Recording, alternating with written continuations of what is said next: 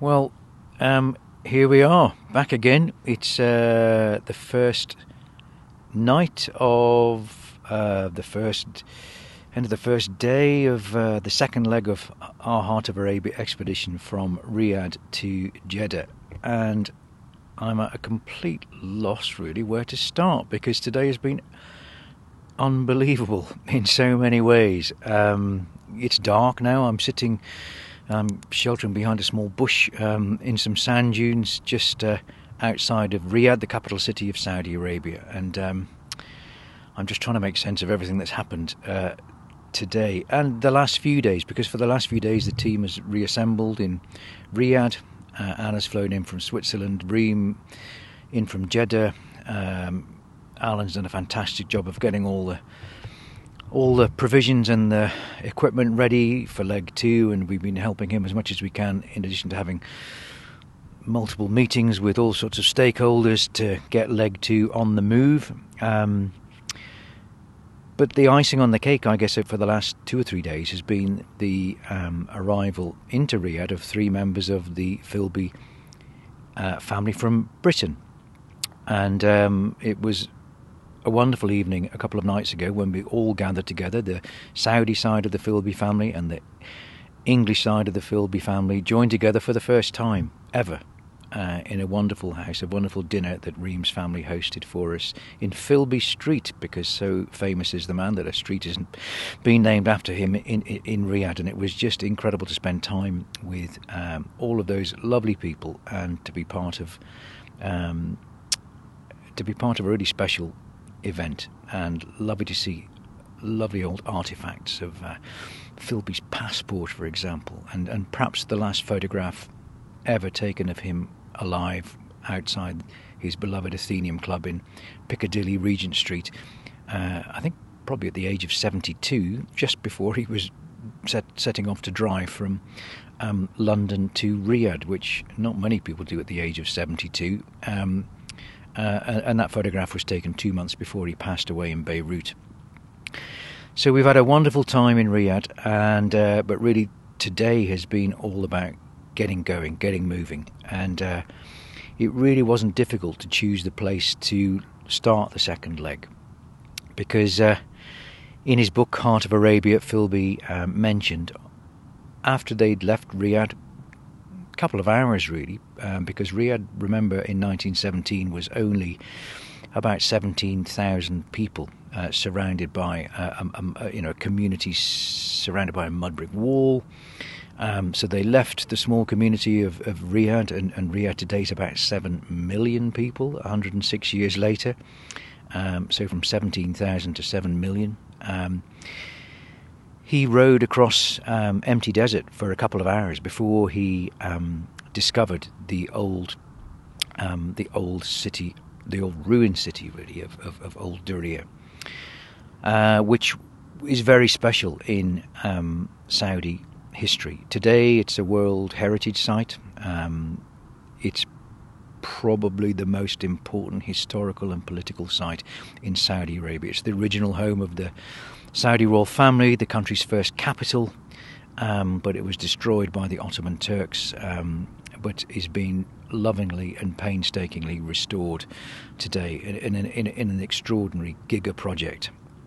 Um, the scope of which is is utterly um, enormous. It's beyond words, really. And and so for us to choose the best place to start, it ha- had to be Al Turayf, this wonderful old mud brick um, community of such historical significance, now a World Heritage Site, a UNESCO World Heritage Site.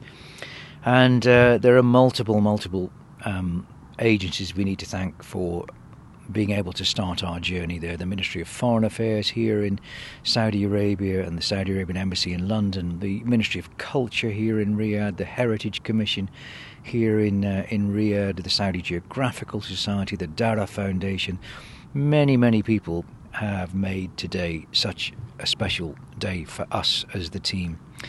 So we, it was really under leaden skies that we assembled this morning at uh, at nine o'clock. We we loaded the vehicles yesterday. We had had a good night's sleep.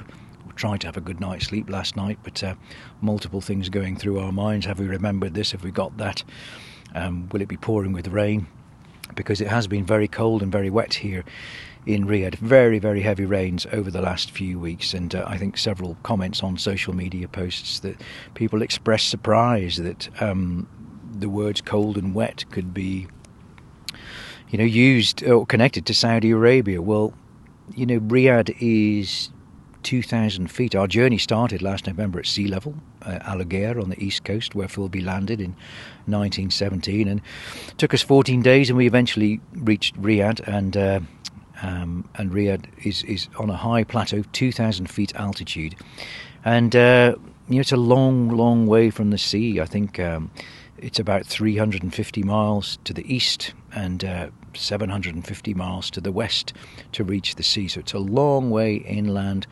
Uh, and so Riyadh has hot summers and, and cold winters. And, uh, you know, everybody's wandering around huddled in blankets. Um, you know, it's a long way from the sea. I think that I think the furthest you can get away from the sea in, in Britain is, is about 70 miles. I think that the, the, if if I remember her, my pub quizzes uh, correctly, it's a village in somewhere in Derbyshire is the furthest point away from the sea in any direction, which is a, a humble 70 miles. The, the place which I googled today, furthest on this planet from the sea in any direction, is in Kyrgyzstan, 1,644 miles from the sea, and that's why they have absolutely bitter winters and, and, and, pretty hot summers. Well, the same theory of continentality applies here in Saudi Arabia as well. So so don't be surprised when you hear the words cold and wet um, connected to Saudi Arabia because uh, uh, it, it, definitely is quite chilly. The temperatures are destined to drop a lot over the next few days.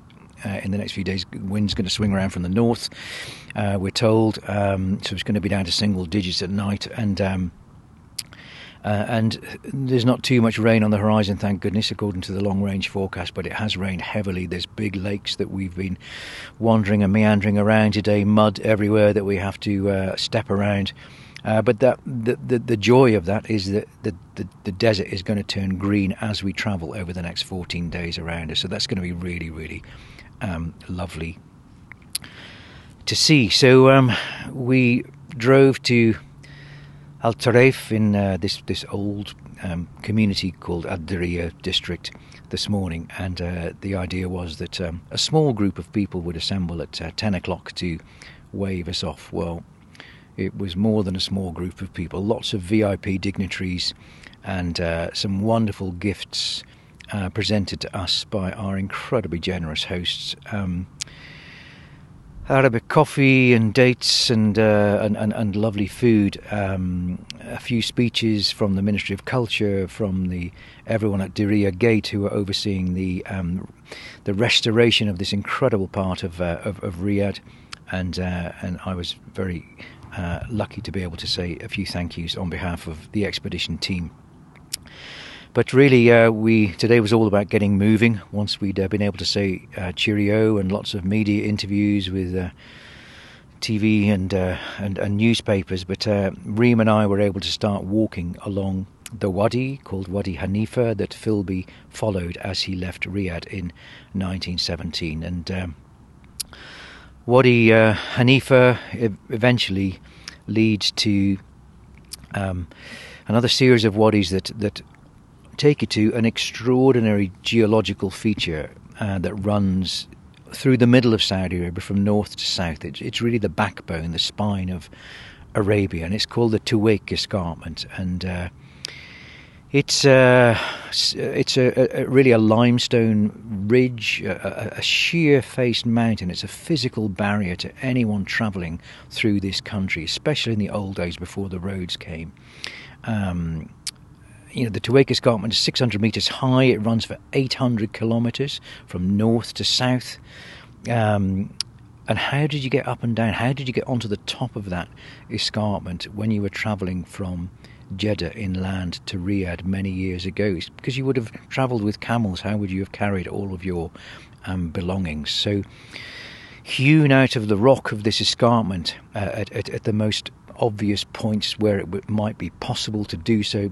There are zigzag trails going up this this escarpment from the the flat plains below, and I, I'm I'm now sitting at the bottom of that flat plain. Um, it's dark, but if I look to the north, I can just about make out the line of the escarpment um, meeting the sky. Um, so after we left Wadi Hanifa, we found ourselves at the top of um, the Tuwaiki escarpment. Um, so a morning that had been shared with VIPs and dignitaries, um, we were now out of the city. Um, several eagles slowly drifting past, one of them chased by a peregrine falcon. Um, lots of swifts, these amazing birds um, whizzing by in the sky. A raven um, shouting cheerio as Reem and I got out the trekking poles, popped on our backpacks, and uh, started to follow this ancient camel trail that took us down and down these incredible um, limestone cliffs full of um, full of fossils because this was unbelievably even though it's almost 2000 feet in the sky now was once ancient seabed.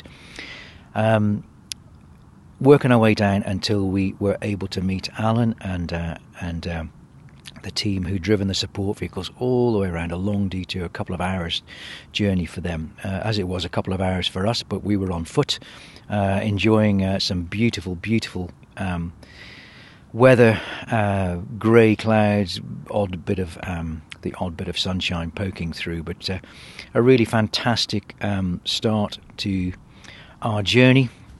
Um, a, a, quote from his book, The Heart of Arabia, um, from Philby. Um, he said, We reached the edge of Wadi Hanifa, um, standing in front of the most noble monument in the whole of Saudi Arabia. This is a huge rock on top of a huge oval shaped outcrop in the middle of Wadi Hanifa. The base of the rock resembles the terrace on which the city overlooks. There are wheat fields, and it is also surrounded by, by palm gardens and orchards, while the top of that rock is crowned by the ruined towers and palaces of Diriyah, which was once the proud capital of Saud the Great, emperor of the whole of Arabia. The ruins on the rock are known from the rest of Diriyah as Taraif, and that's exactly where we gathered to start today. And this is 1917, are completely deserted. The old buildings that were bombed as they are still stand a pillar here, a wall there, a crumbling arch, an uninhabited passage, all form a prominent picture of the devastation that has occurred. Well, thanks to the Diriyah Gate project, that devastation is now being righted, and um, now is going to evolve into an extraordinary um, place for the residents of Riyadh to spend their evenings, to to connect to their heritage, to get exercise along the 130 or so kilometres of of cycle tracks that are being built along the Wadi. It's an extraordinary vision and an amazing project with with uh, an amazing team of people that we we were fortunate to meet um, today, making it happen. So we've had our uh, food. We're uh, just um, doing various jobs now. Anna's looking through the photographs. Um, Reem's setting out the camera trap uh, to see what animals we can find in, in, in, in the desert around us here. Alan's um, just doing the washing up. And uh, once I finish this podcast, then I'm going to do a quick interview with the Saudi press agency who followed us out here, having a bit of an adventure themselves. Uh, the plan tomorrow, we don't need to move so early in the mornings nowadays because um, on leg one, it was uh, got jolly hot in the middle of the day, so we wanted to get cracking at sunrise. Well, it's not going to be so hot now. The temperatures have dropped significantly whilst we've been away, um, so we'll probably leave sunrise. I think is about seven o'clock tomorrow morning. Uh, Reem and I will start walking shortly after. Then, for several hours, uh, the team will catch us up.